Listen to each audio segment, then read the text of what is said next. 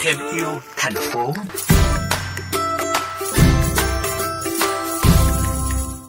Quý vị thân mến, nhận thức được tầm quan trọng của công tác xử lý tái chế rác thải nhằm giảm thiểu ô nhiễm môi trường qua thời gian nghiên cứu và thử nghiệm, ông Nguyễn Duy Bình đã nghiên cứu thành công công nghệ tái sử dụng rác thải và đưa vào thực nghiệm tại thị trấn Thường Xuân, Thanh Hóa.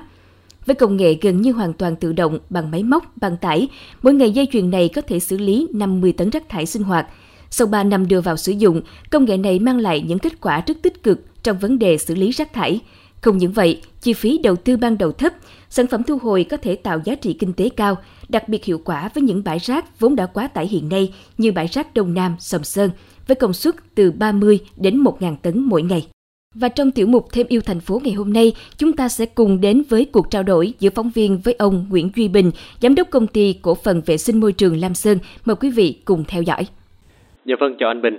À, anh có thể cho phóng viên chương trình cũng như là quý tín giả của kênh VOV Giao thông được biết là mình đã bắt đầu dự án xử lý rác thải bằng công nghệ sinh học này từ khi nào được không ạ? À? Tôi thì bắt đầu uh, theo nghiệp rác từ 2001. Ở 2006 thì tôi thành lập doanh nghiệp từ 2007 trở đi là bắt đầu tôi tiếp xúc với uh, các cái doanh nghiệp nước ngoài trong đó tiêu biểu là Nhật Bản thì họ có sang Việt Nam tìm hiểu và nghiên cứu vì lúc đó là tôi được chấp thuận cái chủ trương dự án 100 tỷ ở Thanh Hóa và à, tôi cũng đã đầu tư thiết bị hàng chục tỷ đồng để làm nhưng mà sau cái đó vì thay đổi quy hoạch nên là thất bại. Nên qua cái việc đó thì người Nhật người ta cũng bổ sung cho tôi một số kiến thức. Thứ hai là trao đổi kinh nghiệm thì bây giờ cái vấn đề đốt rác là cái vấn đề sai lầm mà cái vấn đề hắn là tái tạo nguồn tài nguyên nên là cái việc đầu tư Việt Nam khó. Nên sau đó thì về trao đổi với tôi cũng làm việc một số với các đơn vị nước ngoài có cái kinh nghiệm thì thấy cái vấn đề đó thì tôi theo đuổi cái việc cái nghiệp này.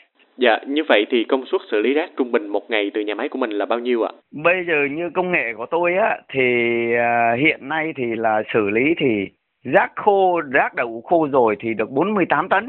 Như vậy những sản phẩm sau khi mình đã xử lý rác thì uh, mình sẽ ứng dụng vào những việc gì ạ? Thì hiện nay thì uh, tôi có hai dạng mùn Dạ. Mùn của tôi thì mùn thô để là trộn với đất sạch để mà làm bầu giá thể cho cây. Hai là mùn của tôi lại tôi lại mở một cái trại run để tôi nuôi xong đó tôi phối trộn các cái tạp chất của thành phần xử lý môi trường để tôi nuôi run và tôi trộn đó để cho hắn ra tạo ra một cái sản phẩm gọi là phân trùn quế còn lại những chất chơi chôn lấp thì được phép theo quy định thì chôn lấp. Dạ vâng, cảm ơn anh Bình rất nhiều về những chia sẻ vừa rồi ạ.